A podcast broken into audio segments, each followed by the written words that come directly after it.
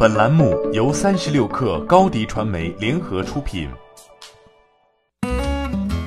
本文来自三十六氪作者彭笑秋。近期广受资本市场关注的中概股跟谁学有夸大财务数据、刷单等问题，并称尽管公司上市以来股价已经翻了三倍的，但实际上是教育上市公司中最差的标的。消息发布，跟谁学股价走出了 V 字形，盘中最高跌近百分之六，昨日收跌百分之二点九一。跟谁学是中国目前为止唯一盈利的在线教育上市公司，在二零一九年六月六号在纽交所上市，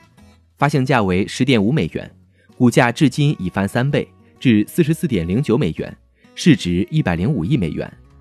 这份长达五十九页的做空报告称，主要观点有：一、信用报告显示，跟谁学二零一八年虚增百分之七十四点六盈利，并通过关联方。北京优联环球教育科技有限公司百家云图粉饰财报，让财务数据好看。二，二零二零年一月耗资三点三亿在郑州购买三栋楼，实际总投资仅七千五百万元，存在转移资金的嫌疑。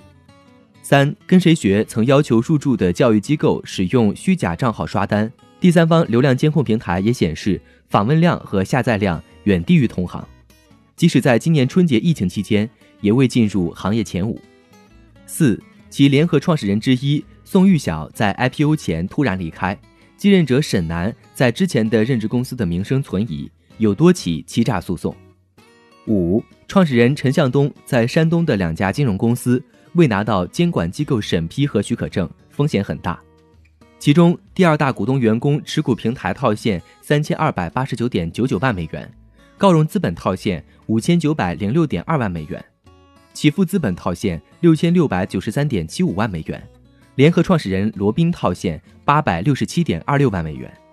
值得一提的是，第三股东张怀庭持有九百六十七点八万股，占比百分之六点二。目前张怀庭已离职，如果他开始抛售，跟谁学将承受巨大压力。此外，六个联合创始人中，张怀庭、宋玉晓、苏伟、李刚江都已离开。欢迎添加小小客微信，xs 三六 kr，加入三十六课粉丝群。